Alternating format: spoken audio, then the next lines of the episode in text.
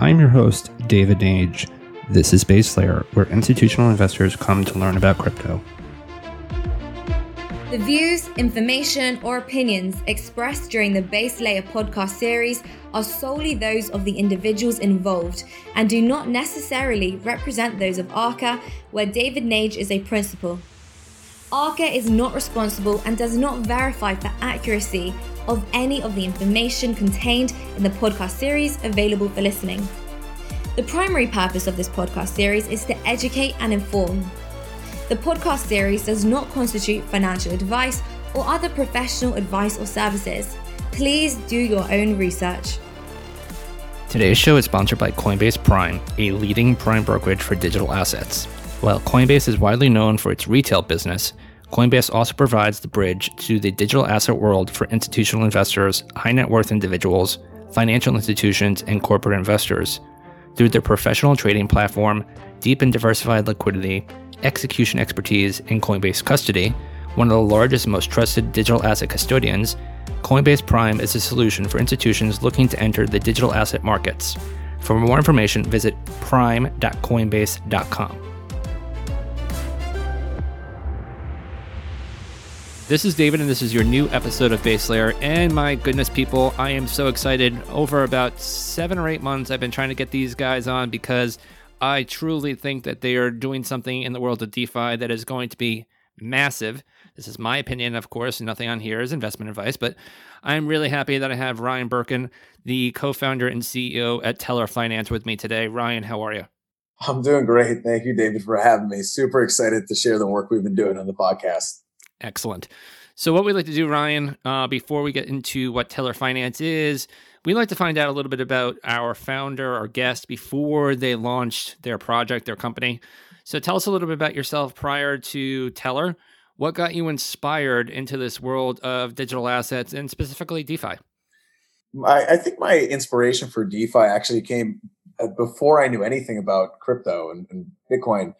Um, I had been a self taught just a software engineer. I was very interested in utilizing AI and applying it to the different financial markets, both that in the States and that in other countries that aren't as fortunate. And I was really looking at ways that we could start democratizing access to credit, um, ways that third world countries that don't have the infrastructure that America has or, or other first world countries has, um, and bring that to those citizens and it was really hard. Um, the infrastructure was segmented, it was scattered. It was hard to find a unified layer to make you know a, a seamless kind of financial system happen. This was about four years ago, um, and that's really when I started diving into Bitcoin.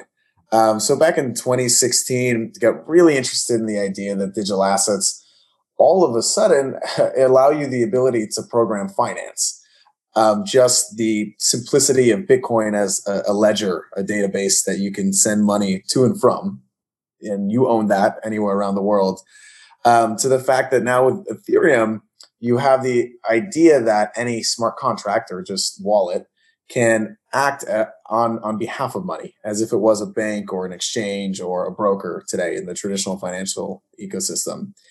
And while DeFi was expanding, uh, I, I, really looked at ways that I could kind of bring what I was trying to do in the past with data and analysis and trying to open up new access to capital for people around the world that don't have access to the American markets um, with what was happening in DeFi.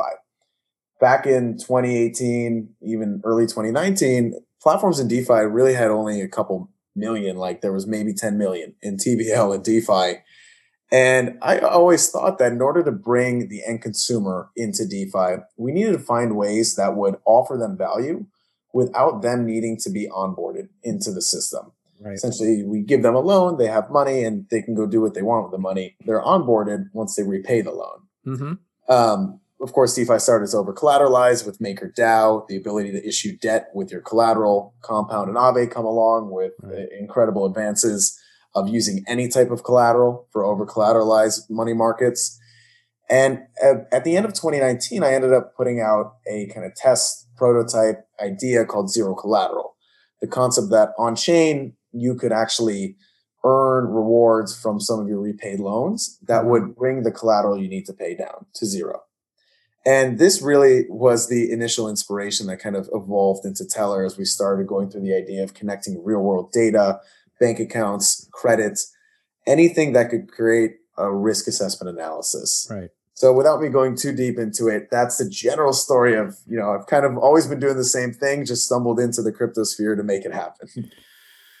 So would you say it's fair to say that Teller Finance is almost a way of using decentralized finance, of using the things that are happening within digital assets to create some sort of a consumer credit risk report, almost similar to what we would see almost in a FICO score? Yeah, I, I think you could assimilate it to almost a FICO score. The interesting thing that's different is we want to see data as kind of global. So Teller Ask acts as this credit risk layer where we pair both open source risk analysis data input that could be provided either from on-chain information or off-chain information, like actually a FICO score um, or a US bank account, with your actions that you take on chain. So we pair it with the actual money market itself. Essentially, we're bridging the world of physical of assets, digital assets that are happening on chain, and the ability to move those assets around with this risk assessment layer. It acts like a money market, just like Compound and Aave Mm-hmm. Borrowers or lenders just earn interest on their idle capital, whereas borrowers can connect this real world information from these data sources and get access to under collateralized or unsecured loans in DeFi. Mm-hmm. Now, through the value capture, which is the ability to get access to money, users are in part connecting real world information, which starts building this idea of kind of a unified world of credit in mm-hmm. DeFi. Now, is that done vis a vis some sort of connectivity to oracles? Is there something there that is feeding the? Is that effectively a smart contract that's being fed by oracles? Yes. So we try to keep as much data off chain as possible and as private as possible. Users are very open to actually sharing, you know, their information if it gets them access to better loans. However, the kind of utmost priority is making sure that that data is not seen by a public community. Mm-hmm. So the actual calculation of risk assessment and loan terms happens off chain. Right now, it's through a validator ecosystem. We are looking at plans to make that even more private um, through different types of partnerships that we're working on. Something I can get into later. Right. Um, but the data is simply used in risk assessment, and your loan terms themselves are the only thing written on chain through an Oracle. Is that the credit risk algorithms that you're referring to? Exactly. Okay. Interesting. So going down the the path here, so there's a few different pieces to this. Um, there is something called the ATM, and no, that's not what you go to to go, you know, take out fifty dollars at a uh, at a deli. That is your autonomous teller machine. What is that? So it, it is analogous to you know going to get fifty dollars at a deli. Um, it is the concept that we can have autonomous money markets that run on risk assessment and data. And the output is actual money, funds, whether that be through credit or through actual underlying digital assets. So the ATM is our primitive. This is Teller's primitive that we can combine a money market with a algorithm to assess risk and the data needed to, to run that risk assessment on.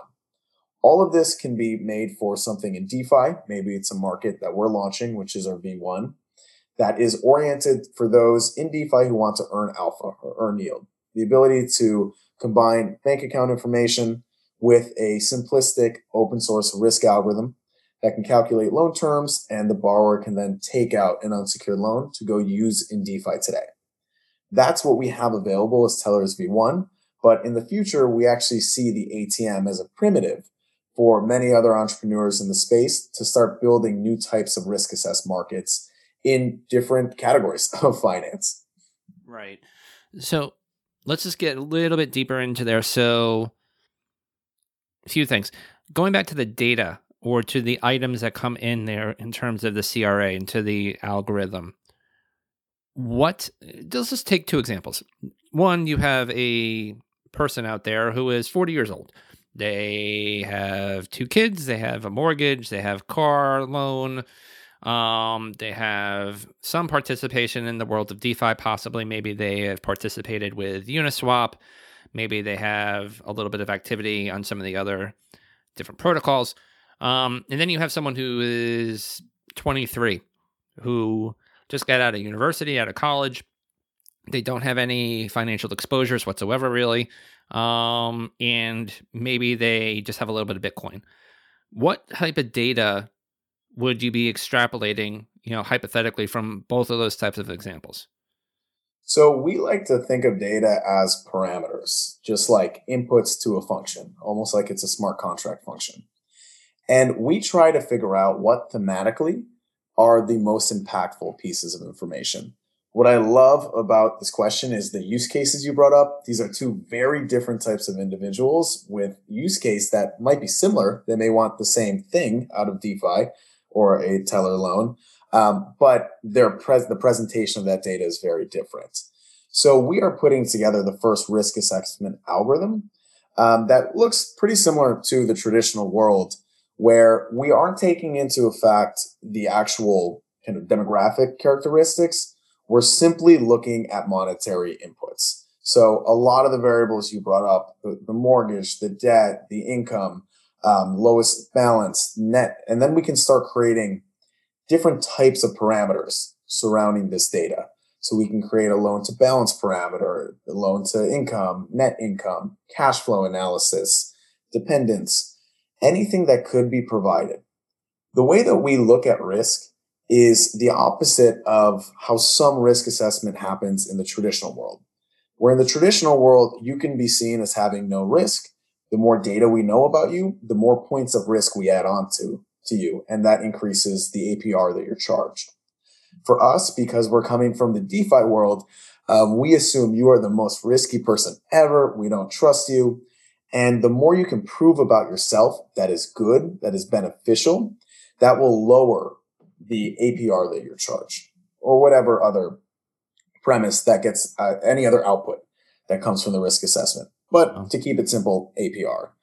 So if you can prove that yes, you, you are taking care of two dependents, that that could help if the algorithm does in fact take into that those parameters. Mm-hmm. You can prove you've had ten thousand dollars in your bank account over this amount of time. That could help versus you not having any or being in kind of a current ebb and flow of cash flow deficit mm-hmm. positive. Let's dig into that. Let's dig into that. So we're all big into privacy, obviously. You know, everyone in the digital asset world, you know, has some sort of affinity for privacy.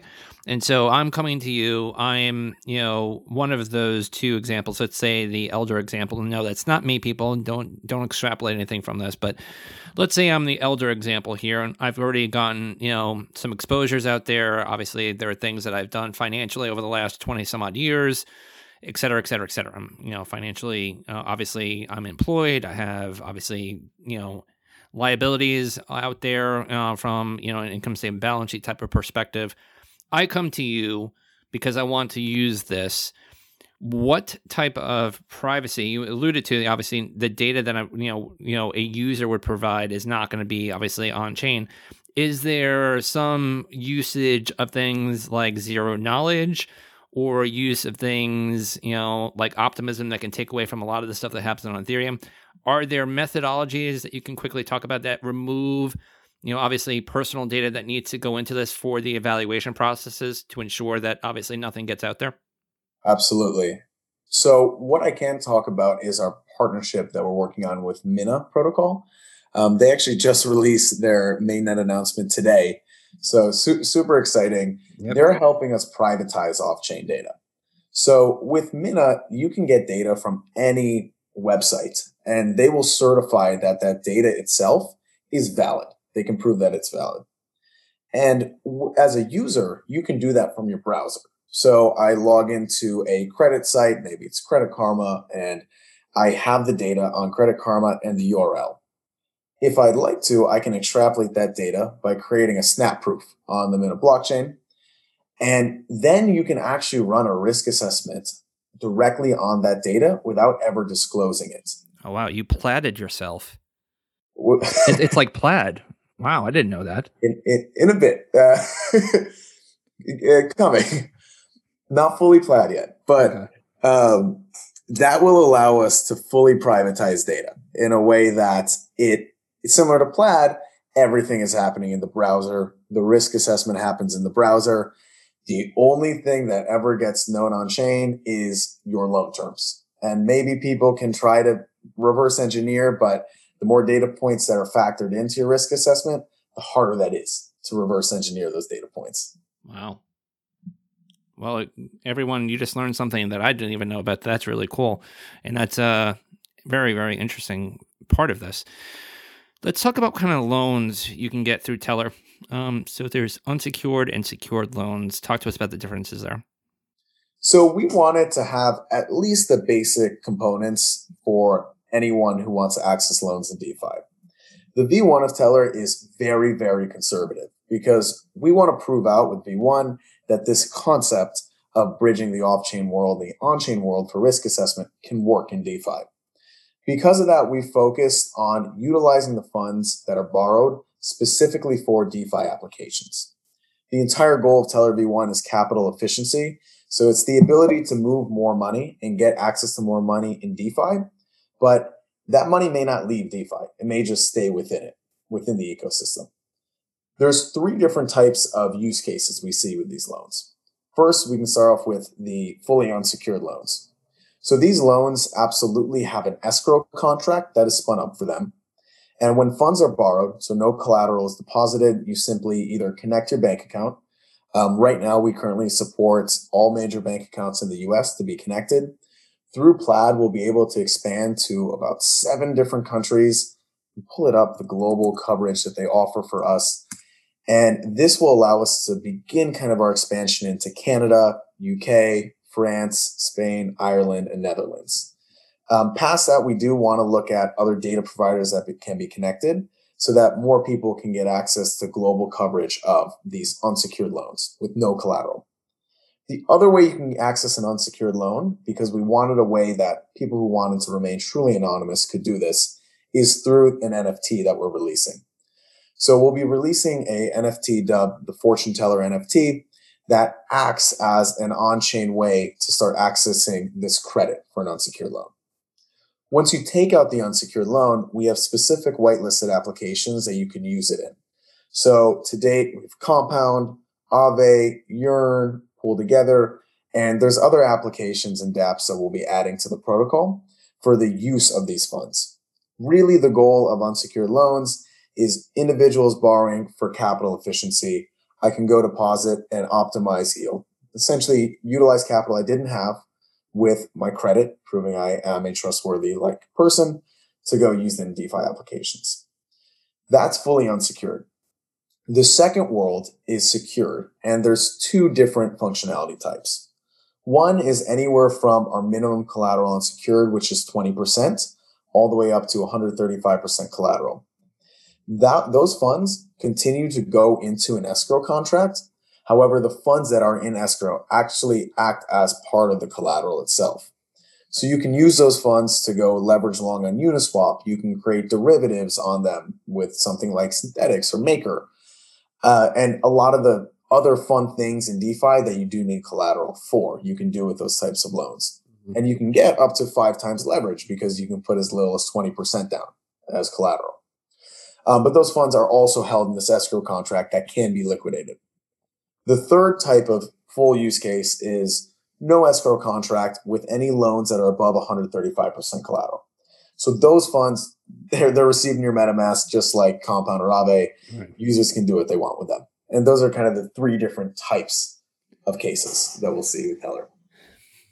Let's take it a step further. So obviously we're talking about everything that you're building there and the functionality there. But let's take it a step further. So there are a billion people on the planet that don't have an identifier. They don't have, you know, what we would define here in the United States as a social security number. They don't have any kind of taxable ID.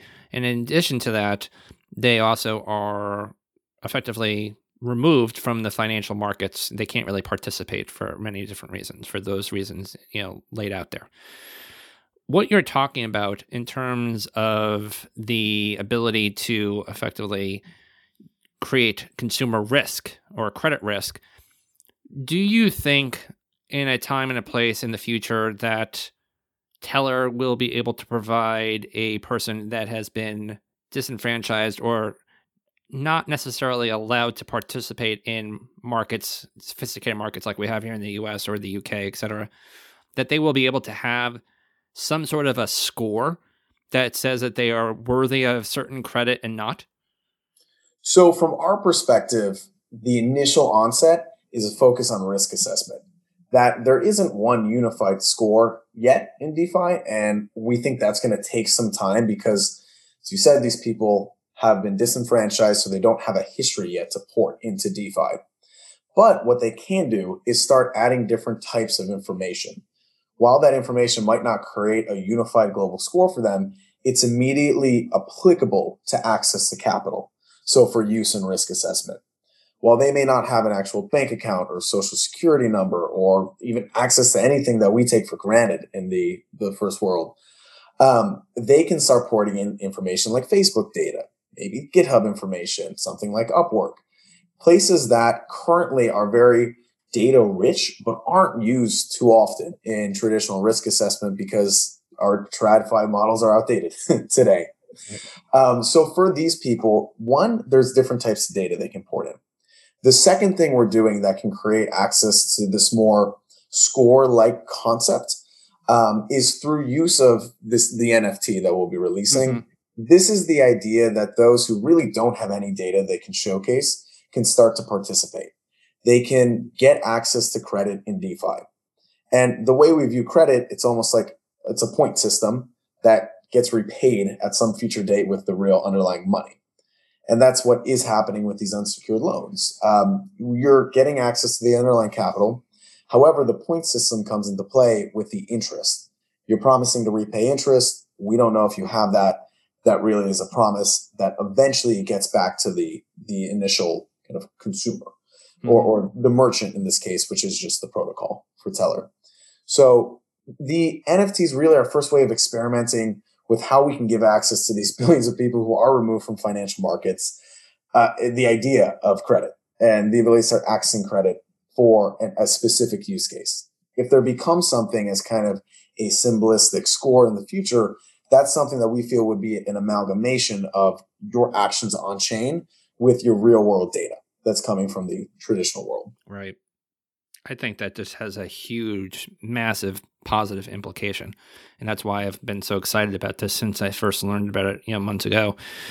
Um, let's talk as we have about another minute or two left. Let's talk about roadmap. Let's talk about milestones. What are we going to be looking out from you guys over the next six to 12 months? Absolutely. Well, first, we're kicking off our alpha version um, with uh, the sale of the NFT itself. That's starting this weekend on Saturday, the 27th. And that'll run for about five days. After that sale is finished, we'll be then rolling into the alpha version of Teller's mainnet that's supposed to be starting April 5th. And that should last about a month. After a month, uh, to make sure everything has been tested, we have completion of our current audits we'll be then rolling into beta in what we will call the, the true mainnet of Teller, where it's uncapped and accessible to anyone. For the alpha version, you'll need the actual NFT to participate, um, but it's our way of having a guarded launch where users are incentivized and continue to get activity um, and engagement.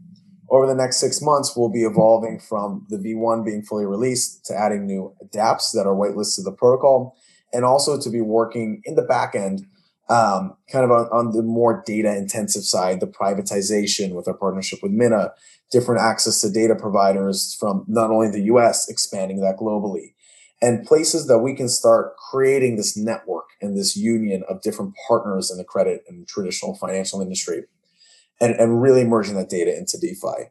So we have immediate value for those who could start using the protocol now. And over the course of the next six months, it's only going to evolve for global coverage.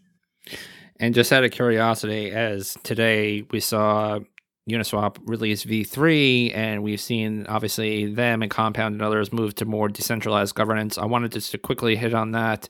It obviously, in reading you know material from you guys, the the vision obviously there is more of a focus on the core team now to make sure that all the the cogs are working in the right direction. But then moving to decentralization and governance there how is that going to look? Is it going to look similar potentially? And I know this is early, but is it going to look similar to like a Uniswap or a Compound? What are you guys thinking? That's the plan. The plan is that it looks very similar to what Compound and Uniswap have done. We've been very interested in what Gnosis Safe and Snapshot just worked on. So it's the ability to have gasless transactions actually initiate an admin call on the mm-hmm. contract. Um, so we will initially be releasing governance for users to actually tweak the settings of the protocol itself.